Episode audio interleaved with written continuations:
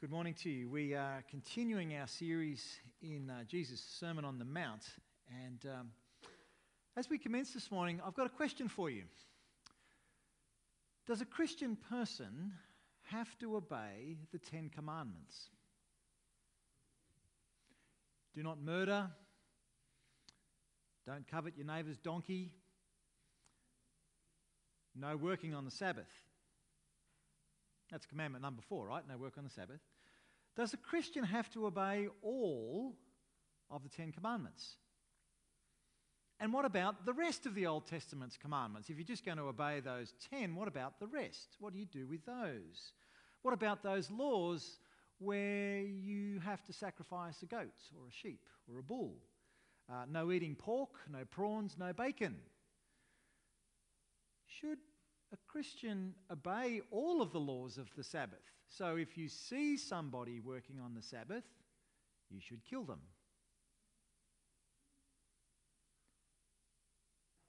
What about the dress code? You know there's a law that says you have to have little blue tassels on the corner of your coat so that you'll remember the laws of God?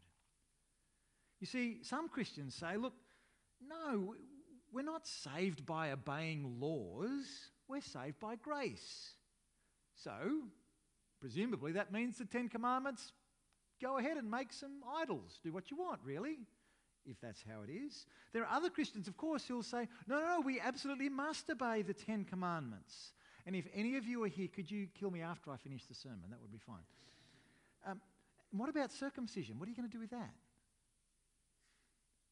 Oh, wait, we, we might say this. Well, I know, I know.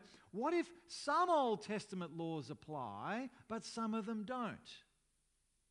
That sounds very sensible, doesn't it? Eminently sensible, very Anglican. But who gets to decide which are the ones that we'll keep and which are the ones that we'll ignore? I mean, why? Uh, can I be the person that decides that? Or is it you? Or is it somebody who decides? Surely anyone who breaks part of the law is guilty of all of the law. Isn't that true?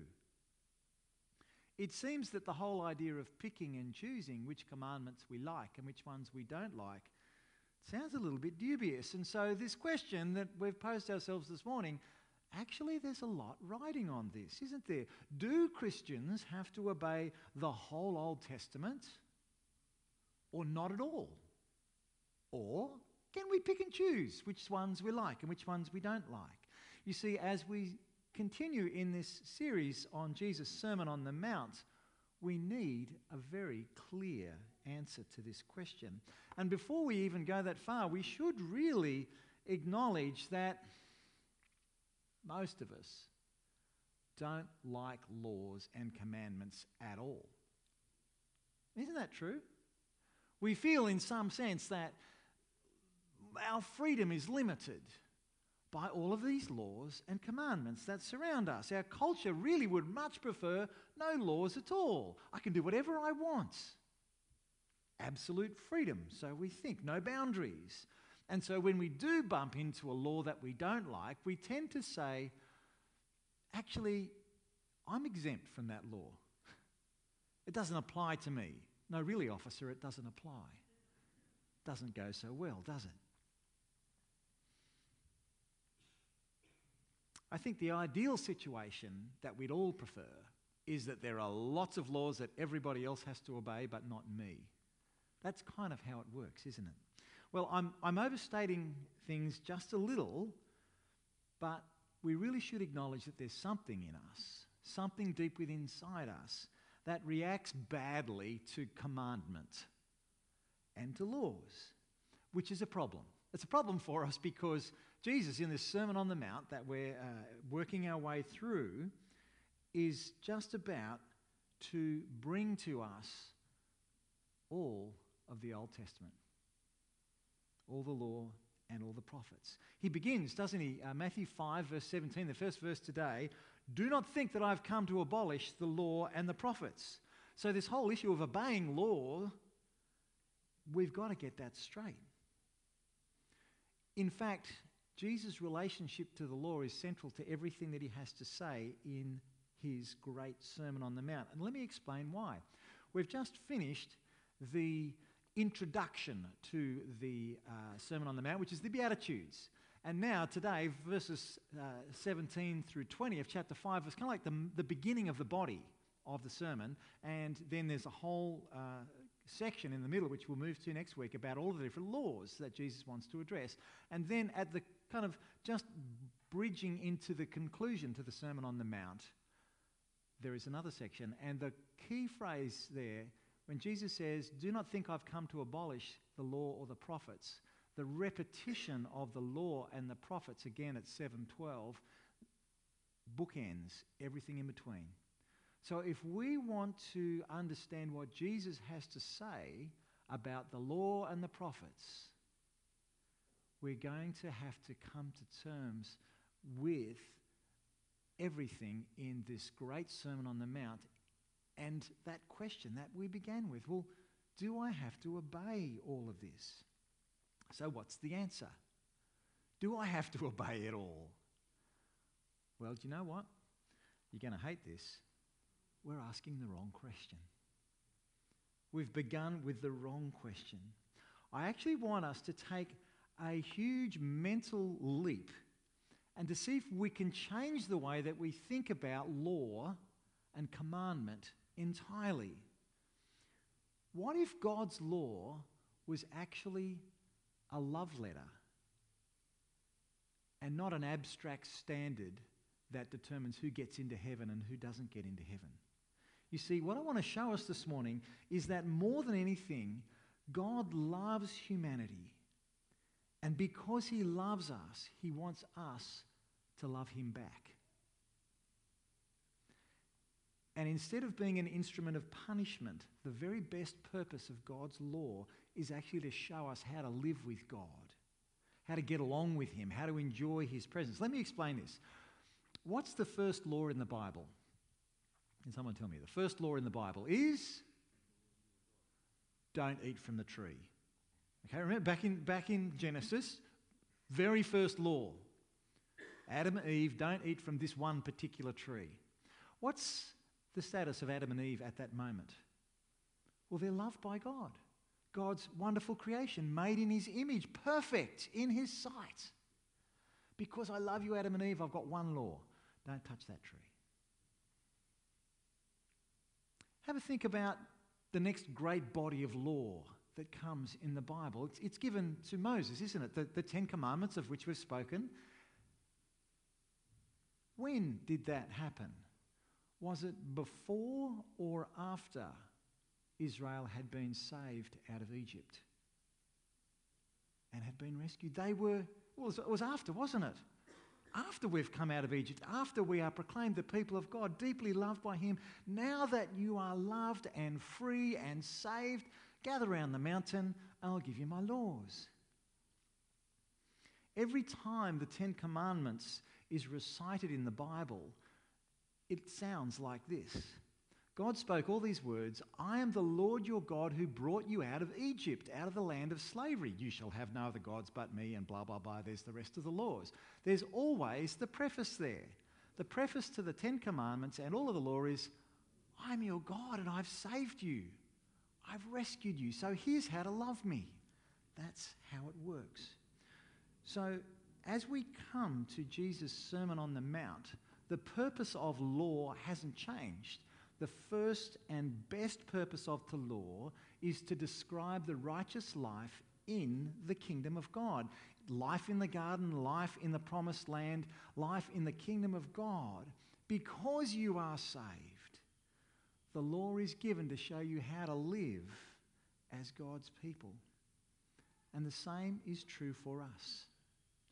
We show our response to God by loving him, by obeying him. So Jesus says this, we know this well. Anyone who loves me will obey my teaching, says Jesus. My Father will love them, and we will come to them and make our home with them.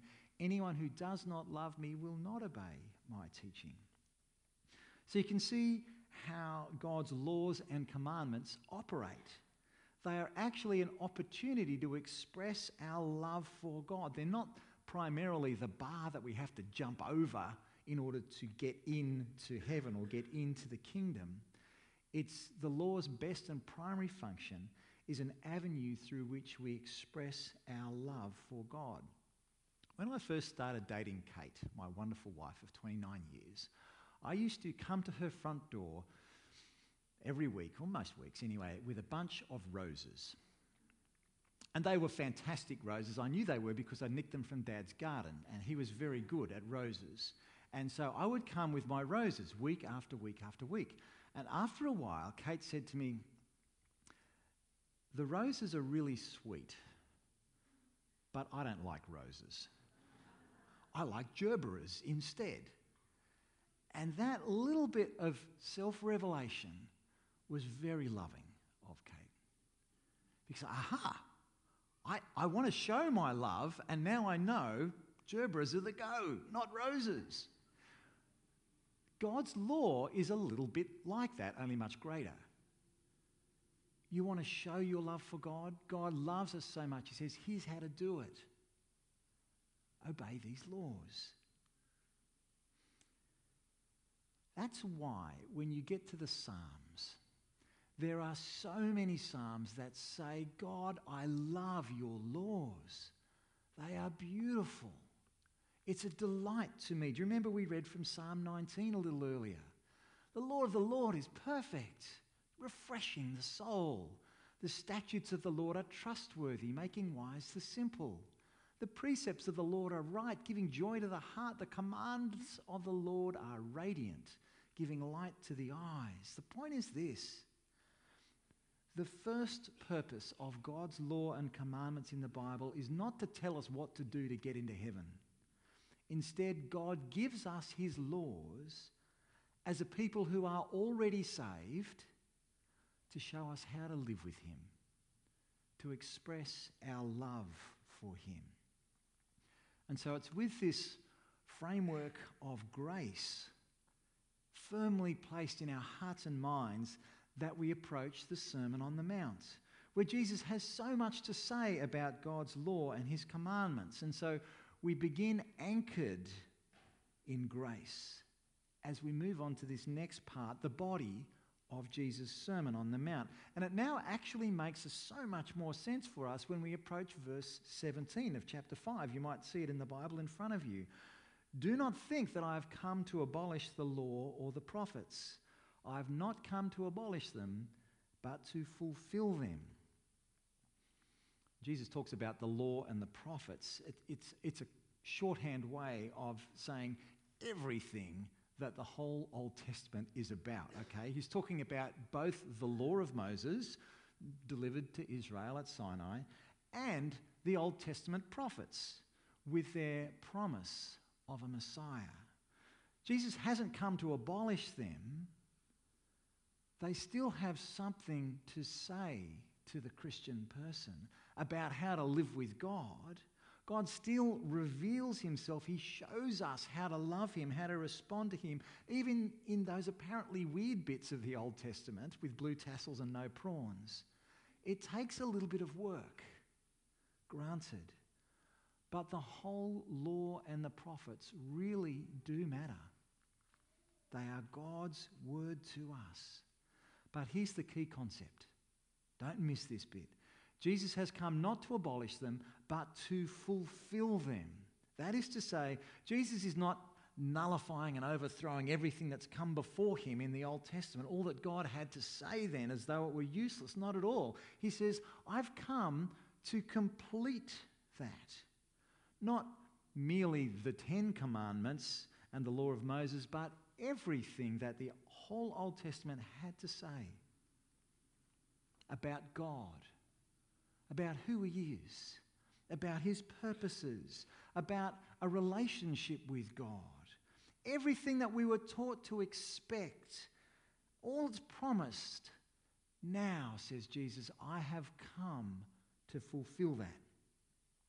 Jesus, if you like, is the goal and the completion of God's unchanging word in the Old Testament. Now, let me explain part of what that means. Jesus does everything that was required under the law. You know, all of the sacrifices with goats and sheep and bulls and cows, all of that ritual all of that dealing with sin. Jesus fulfills that entire system with his death on the cross. Everything that the Messiah was prophesied to do, Jesus will complete. He will fulfill it. That is, he is and he does all that the Old Testament required. Remember, I mean, we, we have to get that sense of finality to the work of Jesus. I mean, it is a great thing, is it not? That we no longer have to bring a cow with us to church, to sacrifice it, to deal with our sins. As we prayed at the beginning of our service, there is great joy. Our sin is forgiven entirely because of what Jesus has done on the cross. The goats of Roseville are safe. Everything that the law required, Jesus has done. Do you remember Jesus' final words on the cross? He said, It is finished. It's done. All that the law required is complete. And yet, that law, perfect as it is, still remains. But instead of demanding something from us, it is satisfied completely by Jesus. We now share his righteousness under that law. We love God's commands because they actually reveal him to us. By them, we learn not only of his love for us, but how to love him back. All of this starts to take shape and make a lot more sense now as we look at Jesus' words in verse 18. You might look at them with me. Jesus says, For truly I tell you, until heaven and earth disappear, not the smallest letter, not the least stroke of a pen will by any means disappear from the law until everything is accomplished. Jesus is saying everything here in the Old Testament will not change, will not disappear until a certain time. Not the tiniest squiggle from the Hebrew letters will be lost. I think he really means it will remain in force and in place until a certain time. When is that? When will that take place? Verse 18's got two time markers, doesn't it? Until heaven and earth pass away, until all things are accomplished. And these two expressions are like they're parallel clauses. And we know that when this happens, the two are meant to really refer to the same thing. They're two ways of looking at the one event, if you like. And initially, we might have thought, well, Jesus, when is that? Jesus must be referring to Judgment Day, right? Um, you know, we think of heaven and earth passing away on Judgment Day. But in Matthew's Gospel already, Jesus has dramatically transformed that apocalyptic expectation by proclaiming the kingdom of heaven. He's proclaiming the kingdom of God, the kingdom of God has come near to you. The kingdom of God is arriving. The kingdom of God is breaking into history in my ministry. And in fact, on the cross, when he cries out, It is finished, the future kingdom of God comes crashing into the present. All things are accomplished in the death and resurrection of Christ. In the context of Matthew's gospel, I think Jesus' answer is actually in the kingdom of God in the kingdom of God, which is now, and it still has a future component, the kingdom of God, which has arrived and broken into history in the ministry and death and resurrection of Christ, which will be consummated at the end of time. That is when all things are accomplished. With the inauguration of the kingdom of God in Christ, there is a change, and at least two things have changed. Everything that the Old Testament promised about the Messiah has been met in the person of Jesus. First thing that's happened. Second thing that's happened, all the requirements of the law have been completed in Jesus. The application of the law has changed. The purpose of revealing God to us remains but all of the negative consequences of disobedience have been removed for the Christian. And isn't that brilliant? In the kingdom of God, Your sin is completely dealt with in Jesus Christ. You don't need to sacrifice.